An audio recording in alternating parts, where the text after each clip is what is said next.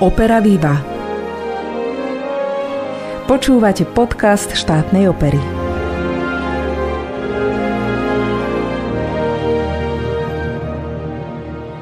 Milí priatelia, vítajte pri počúvaní ďalšieho zo série našich podcastov. Moje meno je Alžbeta Lukáčová a dnes sa porozprávam s novým šéf-dirigentom štátnej opery Igorom Bulom.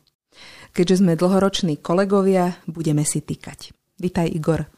Ďakujem pekne za pozvanie. Skôr ako začneme, prečítam krátky výpočet toho, čo máš za sebou.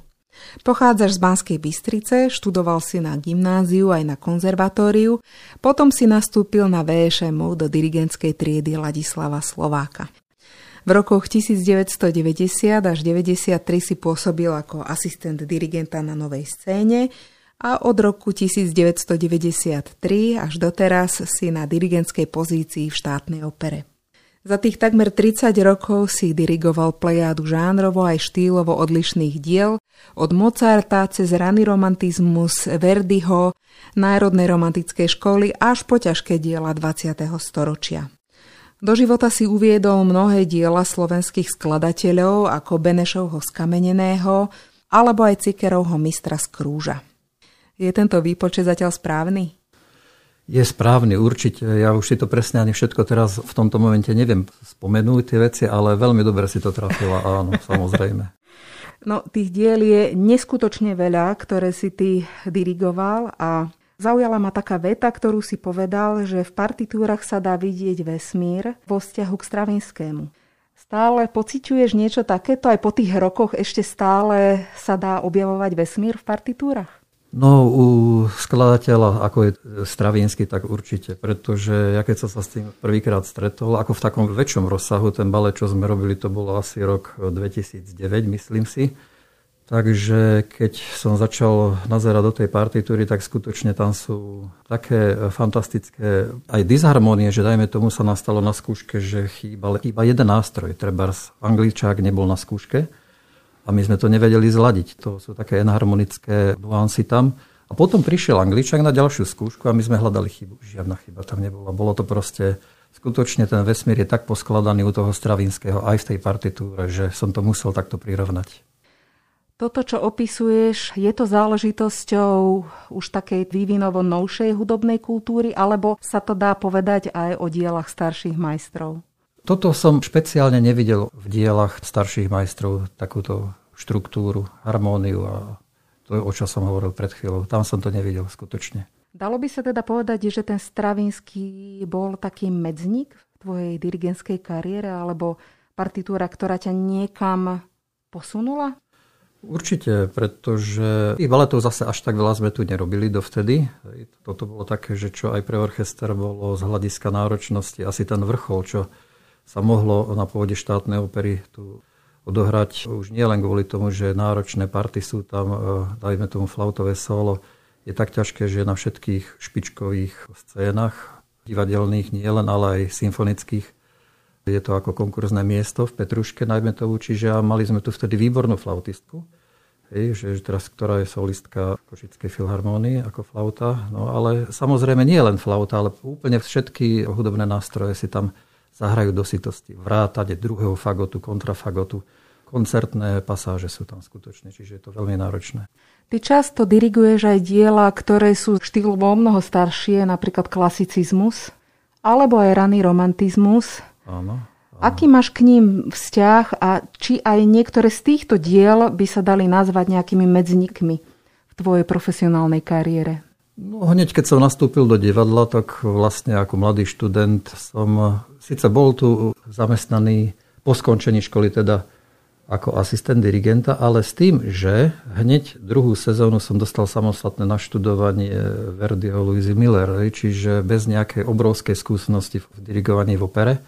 Som sa tohto zhostil a podľa toho, ako to dopadlo, tak veľmi úspešne aj tá kritika bola veľmi dobrá a nie len to, ale aj celý súbor bol proste spokojný s tou mojou prácou v tom období.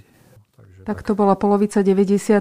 rokov, to bola jedna z takých zlatých ér vlastne. Áno, 95-6 si to presne nepamätám. Áno. áno, áno, hej, presne. Tak tak toto bolo. No. Že to bola taká prelomová možno, že, alebo jedna z takých prelomových inscenácií. To bol prelom, lebo to som mal vlastne samostatné naštudovanie a dosť náročného titulu, ako prvé tu hej, v Bystrici, takže preto na to ako veľmi dobrom spomínam.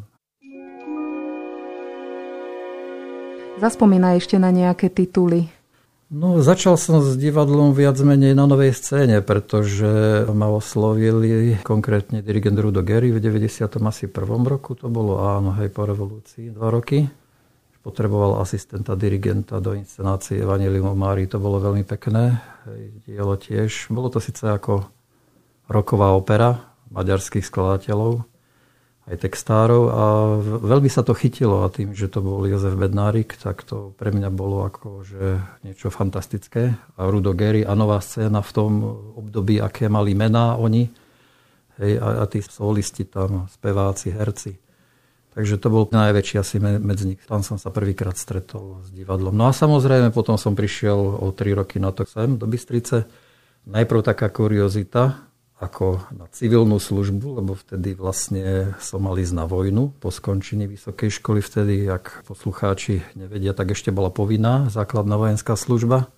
Takže len nemusel som ísť na vojnu, lebo som proste sa to dalo. Nejaký paragraf sme našli, sa to odmietlo a nastúpil som sem na civilnú službu a tým pádom, keďže som mal aj rok vojenskej katedry na Vysokej škole muzických umení v Bratislave, tak som nemusel odslúžiť tak veľa stačilo 4,5 mesiaca. Takže som začal sezónu v septembri a v polovici januára som mohol normálne nastúpiť a od septembra do januára som síce mohol dirigovať, ale nie ako dirigent, som nebol vedený, ale ako stavač kulís, keďže nemohol som robiť riadiacu funkciu žiadnu ani vedúceho, nič, proste, lebo to bolo proste tak. Tak to je taká kuriozita, ktorú som potreboval povedať, že vlastne som začínal tu ako stavač kulís.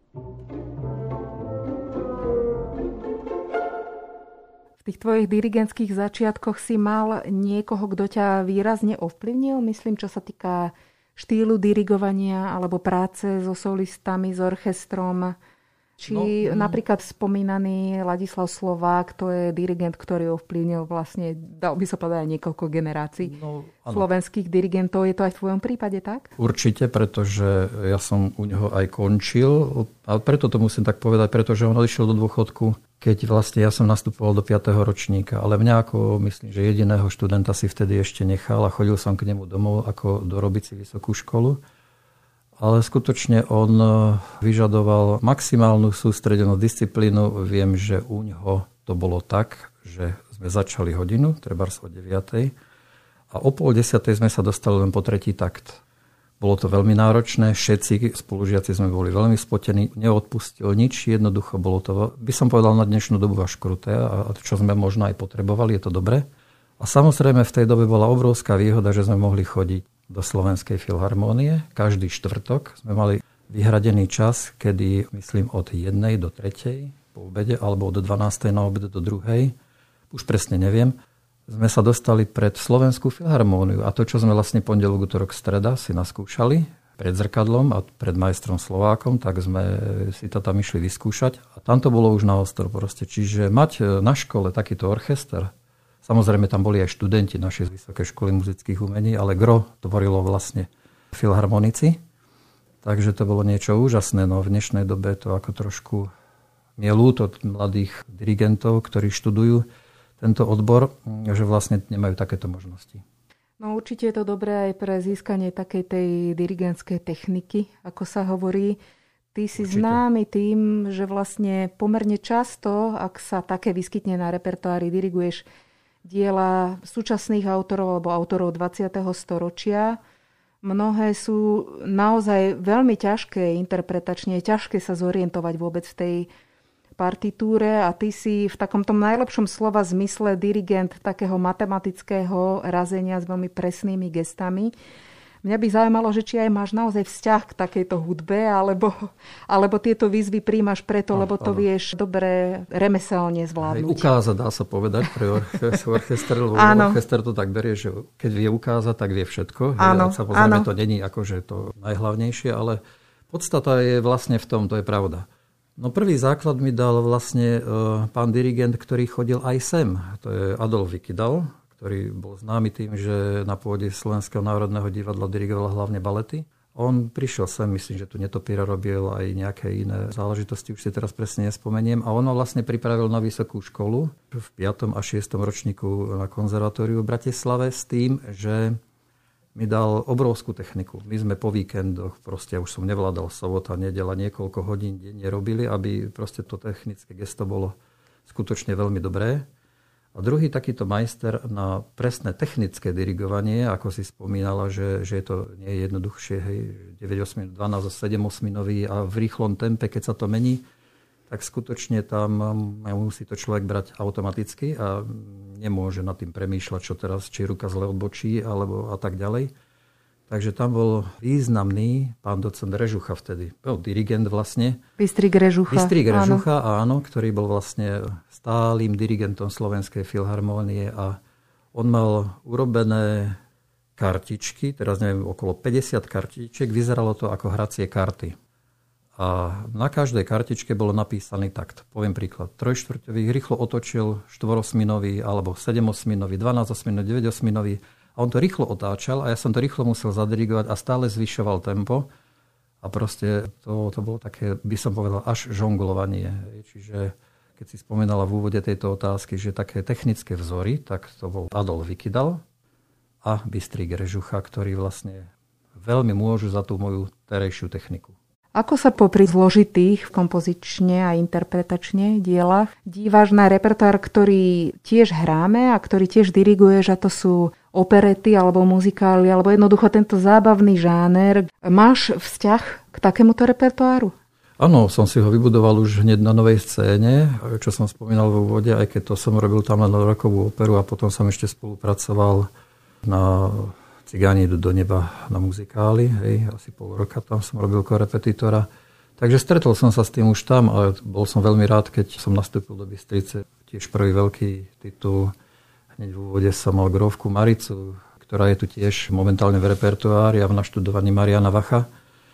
Takže um, tieto operetky, ako sa tomu hovorí, mám veľmi rád. Ano.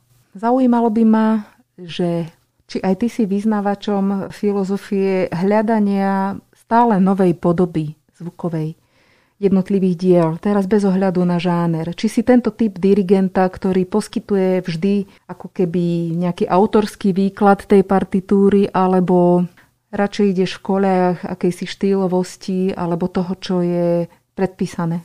No samozrejme, že vychádzam z partitúry, absolútne dá sa povedať. A v skúšobnom procese samozrejme nastane ten moment, že keď ten orchester je v štádiu, že už to má dobre prečítané, že je to dobre zladené, navzájom sa aj teraz počúvajú a, a vedia skutočne vybudovať aj tie frázy, aj dynamicky, tak skutočne niekedy potom aj na tých posledných skúškach ešte e, sa pohrám s tou farbou a treba vytiahnem, poviem príklad violy, alebo poviem, že druhý fagot môže ísť viac, alebo tretí trombón menej, jednoducho takéto veci sa dejú a vlastne to je také pohrávanie sa s tým, že viac menej potrebujem asi niečo aj iné z toho dostať. Ale záleží to skutočne od mnohých faktorov, že aj akého solistu, dajme tomu, človek má a, a sprevádza, alebo aj kde je postavený solista na javisku, ak je vľavo, vpredu, je to iné ako pravo vzadu. Proste sú tam také veci, ktoré treba promptne riešiť niekedy a reagovať na to aj počas predstavenia. To by ma zaujímala aj taká praktická vec. Dnes je v podstate úplne bežné, že do predstavení doskakujú alebo bežne voláme aj e, účinkujúcich externého prostredia.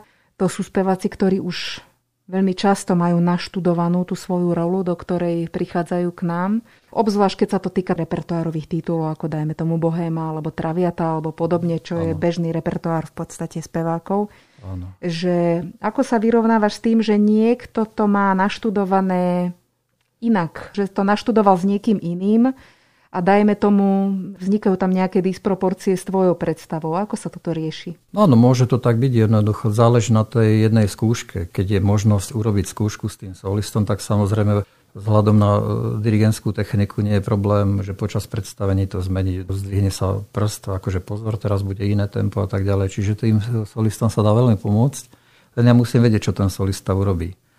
Samozrejme, horšie to je, keď neviem, čo solista urobí, lebo už sa stalo aj to, že nám do predstavenia musela prísť solistka, treba aspoň príklad z Košíc, robila Gildu a prišla o 5. Vlastne od pol 6. do 6. som mal zistiť, že ako spieva túto operu. Prvýkrát som ju videl, Mišku Várady. To bolo to bol... z nejakých takých akutných dôvodov, nejakej áno, choroby, hej, choroba, alebo ne... lebo však hej, bežne hej, inak hej, je skúška dve, predtým. A, a, tak, áno, hej, ale z akutných dôvodov proste bolo to ťažké predstavenie a veľmi dobre dopadlo, pretože ona sledovala mňa, ja ju a veľmi som prispôsobil už počas predstavenia, vôbec som v živote nepočul. Ďalší príklad je Bršlík prišiel na Onegina robiť Lenského asi pred tromi alebo štyrmi rokmi. On povedal, že nepotrebuje skúšku. No, dobre, no, tak to bolo veľmi ako zábavné pre mňa. Aj ako dirigent som sa tak trošku zlakol, že on nepotrebuje skúšku.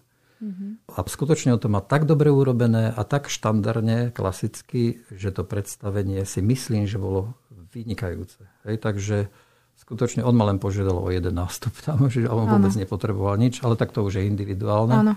Samozrejme, čiže sú takéto veci, že sa s tým stretávame. Tak je to asi o takom aj vyvažovaní síl medzi tým dirigentom, orchestrom, spevákmi aj režisérom častokrát. A to je moja ďalšia otázka, že sa hovorí, že čím ďalej, tým viac v opere prevláda taký režisérizmus. To znamená, akoby tá sila režiséra a jeho predstavy začína prevažovať nad tou hudobnou stránkou alebo nad inými stránkami toho predstavenia, že ten režisér sa jednoducho nad všetkými týmito sílami presadzuje. Nehovorím, že sa to týka všetkých, ale však ano, samozrejme ano, vieme, že rozumieme. sú aj takíto. Či si sa s tým stretol, alebo či to pozoruješ v priebehu času, či to vnímaš, že toto je, alebo či sa to nejako mení. No, stretol som sa s tým samozrejme aj tu. Ako, videl som aj niektoré inscenácie aj na internete zahraničné, ktoré, neviem, no, nebudem teraz konkrétne diela hodnotiť, ale keď sa to aj tu stalo, nebudem konkrétny, tak nejak dlho sa takéto dielo neudržalo na repertoári. Aj keď možno tá kritika po premiére bola veľmi vysoká, v konečnom dôsledku po nejakom pol roku, roku sa to ťažšie predávalo, pretože absolútne tá režia nesúvisela s tou hudbou.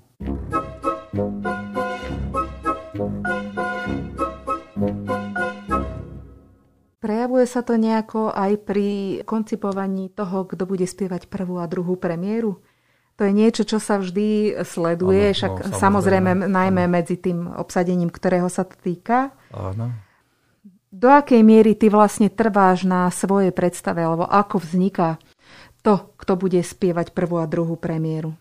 No, ja trvám na svojej predstave ako dirigent, režisér si trvá na svojej predstave ako režisér a keď máme veľký konflikt v tomto, tak samozrejme rozhodne e, umelecký šéf v prospech dirigenta. Takže áno, čiže je opera je milé. stále áno, ešte o hudbe hlavne. Áno, tak u nás sa teším z toho, že áno, vždy sa vieme akože dohodnúť. A Mm-hmm. Zaujímala by ma ešte taká tá tvoja každodenná prax, spojená s tým, že vlastne život umelca v opere má nepravidelný režim. To sú skúšania, to sú večerné predstavenia, víkendy, sviatky. Ako si sa vyrovnával s týmto počas svojej kariéry? Mne to vôbec neprekáže večer e, stráviť v opere. Nie som ranné vtáča, čiže nevadí, keď stávam trošku neskôr, keďže niekedy som aj do druhej, do tretej hore vďaka tomu, že totiž to mne sa dobre študujú partitúry v noci, keď mesto spí. Susedia povypínajú aj televízory, absolútne ticho, trolejbusy pre, prestanú chodiť. A vtedy má veľký kľud o tom aj popremýšľať. Takže možno aj z toho dôvodu mne vôbec nevadí tento režim. Samozrejme niekedy je to dosť náročné, lebo divadlo je o tom, že buď je tu veľa práce naraz, alebo potom mám obdobie, ktoré je zase také voľnejšie, keď príde iná inscenácia a študuje tu iný dirigent a vlastne robím len svoj repertoár. Ale sa môže stať aj taká vec, že skutočne, že, je, že mám aj veľa predstavení a zároveň aj počas tých predstavení sa študuje nejaké nové náročné dielo. Nejaký ten zájazd do toho príde, už sa to posunie, že sa vrátime neskôr domov hej, zo zájazdu a ráno je hneď treba skúška. Takže sú také obdobia, kde je to voľnejšie a, a že kde je to dosť také nabité. Čo teda obnáša pozícia šéf dirigenta a aká je vôbec tvoja vízia v tejto novej pozícii? No hlavne v tejto dobe je to dosť zložité, pretože nastúpil som vo veľmi ťažkom období, keď je divadlo zavreté. Čiže prioritou bude určite pre mňa, aby sme po nástupe čo najskôr vrátili repertoár, čo najskôr dobre uviedli stopnutú premiéru Turandot a urobiť všetko preto, aby orchester mal preto veľmi dobré podmienky.